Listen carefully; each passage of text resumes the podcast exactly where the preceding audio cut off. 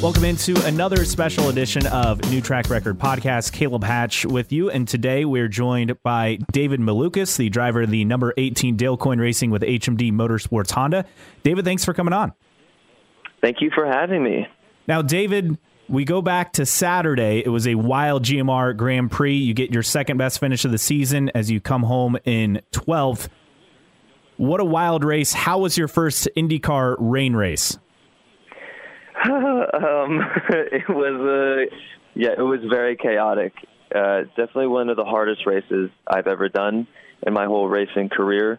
Uh, but overall, you know, I was I was really happy and I was excited for some rain because uh, it, with a short two day weekend and Friday, we were really struggling and, and trying to find the pace with the car and and when it came to qualifying, we only qualified 24th. So I mean, we were in the back. So when I saw rain, I was like, okay, this is great. I see opportunity. Um, and going into warm up uh, before, uh, it was uh, the pace with the car was actually quite good when it came to racing and staying up close. And when it actually came to the race, as soon as we, because you know in the beginning the the rains all, weren't on for too long, and when we went to dry, we were actually making moves and being quite quick, and we got ourselves up to you know like the 15th place position before needing to box for rains again. But after that point, I mean, it was just pure chaos and I couldn't see anything. And honestly, when I crossed the line, they said we got 12th, and I, I, I had no idea how. It was just, yeah, it was it was very chaotic. Was this your first time racing in the rain? Um, in an Indy car, yes. Uh, I mean, we in Indy Lights eh, we had some rain on the the final race in Mid Ohio, uh, which also went you know very well, but you know, for IndyCar, this has been my, my first race in the rain. I think for many drivers as well with the with the aero screen, um, which seemed to be a, a bit of an issue with visibility. Um, it, well, it was quite a big issue. I mean, I couldn't really see much going into turn one at the start, but yeah, I, yeah, it was first race in the rain. You had a lot of success in Indy Lights. Now moving into IndyCar, your rookie year, obviously you're, you're learning some new tracks, some you've been to through Lights. What has it been like so far this rookie season, the past few months? Uh, it's been a learning curve. There is a, a lot to know about IndyCar, and every single race I go to, there's many little bits that I can continue to learn and, and add to my driving. And uh, even coming from the engineering standpoint and what information I can give, and going on track and starting to understand the different race strategies and having input to help my engineer.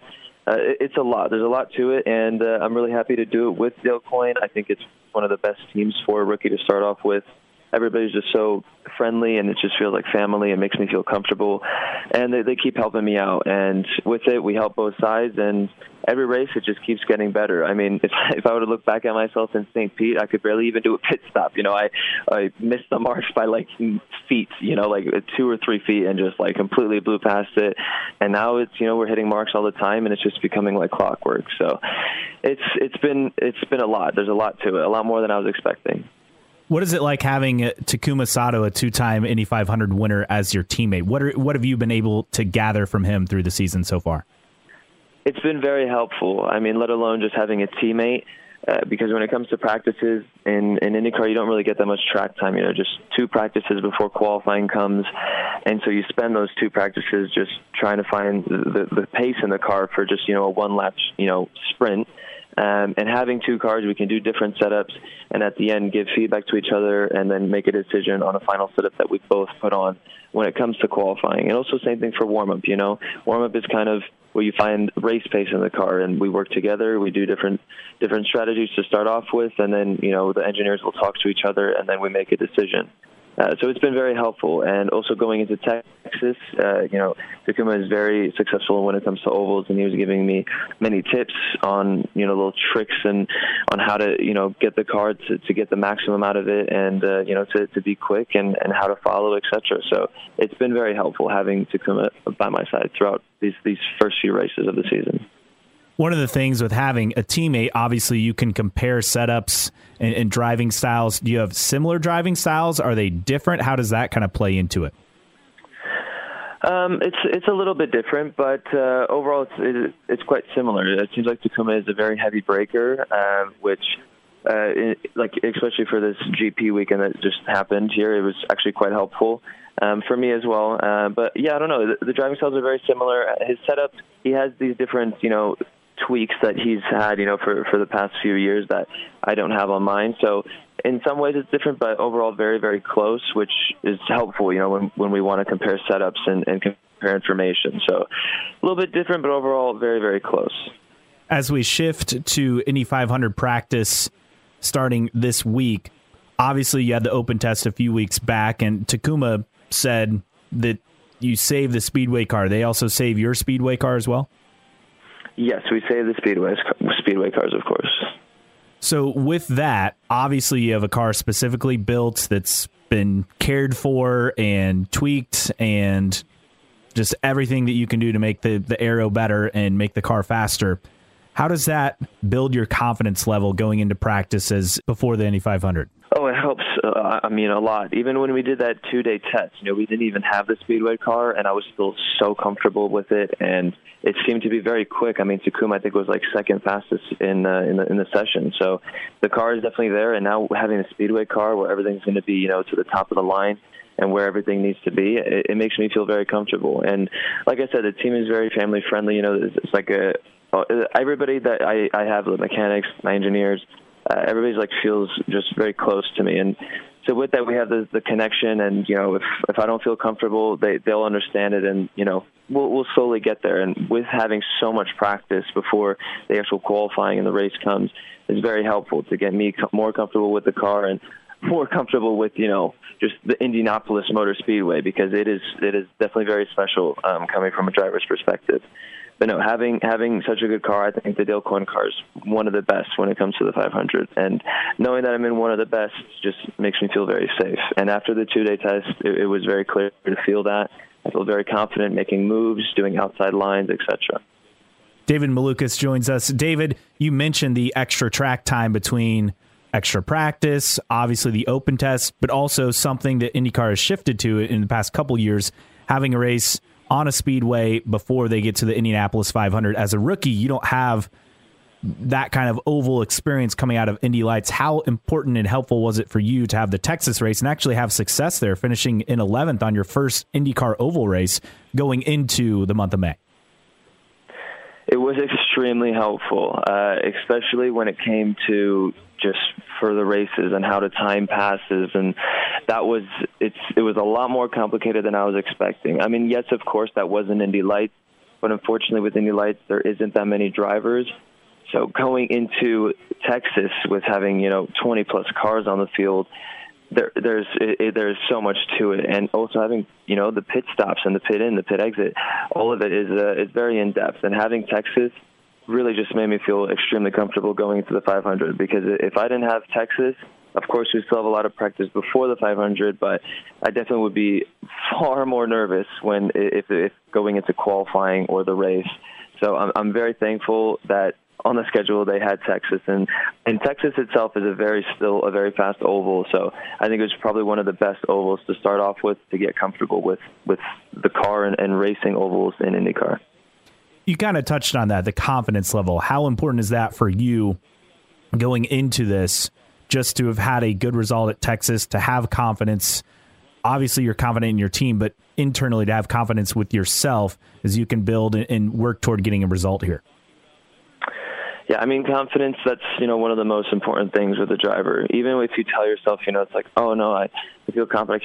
But if if you don't have that confidence inside of you, you you just your body won't let you push you know 110% out of the car.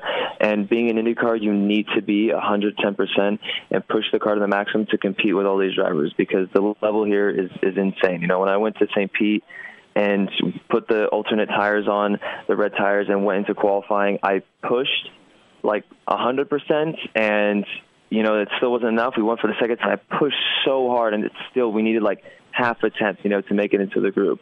And to me, at that moment, I was like, wow. I mean, we're not messing around. Like all these drivers are very, very impressive, and to have to have the confidence, you're a, you're able and you're allowed to to tell yourself to push that 110 percent. When you don't have that confidence, that's when you you kind of start losing off, and then things can kind of go in a downward spiral, and then you're questioning yourself. So confidence is very key when it comes to, to road courses, to ovals, to street courses, just any car in general.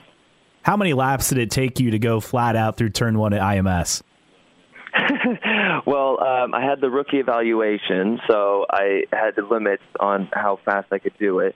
Um, but it, it's actually quite difficult because you have to when you don't stay flat going into a corner because the natural movement with the car is to stay flat. When you start lifting mid corner, that's when it actually kind of gets a little bit squirrely and kind of scary. Uh, but I'd say because of the rookie evaluation, I'd say like probably lap 30. But when I was actually able to push fully, I'd say like lap 10. And I promise you, every lap I was screaming. it took it took a, like a whole session for me to get used to those speeds, especially in the short chute, getting really up close to the walls. So, no, it's uh, yeah, I was definitely having a, a very kid kid type of moment there, screaming in the car. Honda picked up their first win over the weekend at the GMR Grand Prix with Colton Herta. Obviously, a lot of the talk this season early on has been Chevy's dominance, but you come to the Speedway, things can change. How confident do you feel in the engine package going into the Indy 500?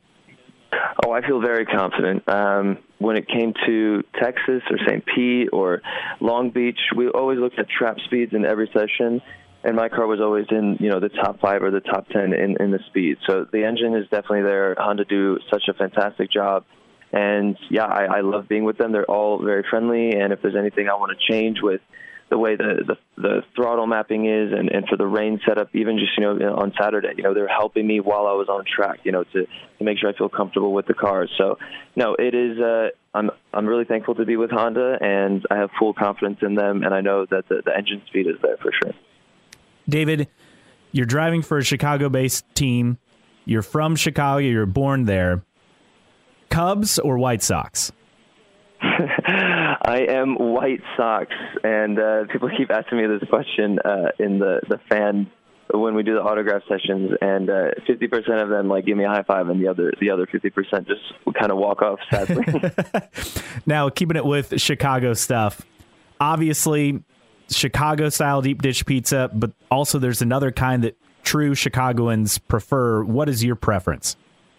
Whew, um, I mean, I'm not gonna lie. You know, the the the, the deep dish pizza, very good, very nice. But my my go-to is I just love a good Chicago hot dog. I it's it's kind of like the main thing I get when I go downtown, and you have to find one of those like little little shops or even like little carts that, that they have out there. It is just something very special to me, and also just seeing you know the great windy city, and I'm having you know a nice Chicago hot dog. It's it's a, it's an experience for me.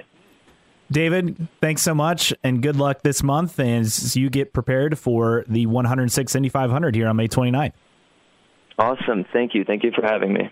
That's David Malukas, driver of the number 18 Dale Coyne Racing with HMD Motorsports Honda. If you'd like more of New Track Record podcasts, you can find us at newtrackrecordpodcast.com. While you're there, sign up for our email list so you never miss an episode. Also, check out the store. You can check out our stickers and t shirts that are for sale. And you can also become a patron thanks to our subscribers on Patreon, Cole and Rob. You can also join them. There are four different pricing tiers that work for you. You can find us on social media. Our Twitter handle is IndyCar Podcast. On Facebook, just search for New Track Record and give us a follow there. And you can also email us. The email address is New Track Record Podcast at gmail.com. And as always, you can find us on your favorite podcasting platform, whether that's Apple Podcast, Spotify, Google Podcasts, Amazon Music, or wherever you find your podcasts, all for free. Thanks for joining us on another edition of New Track Record Podcast.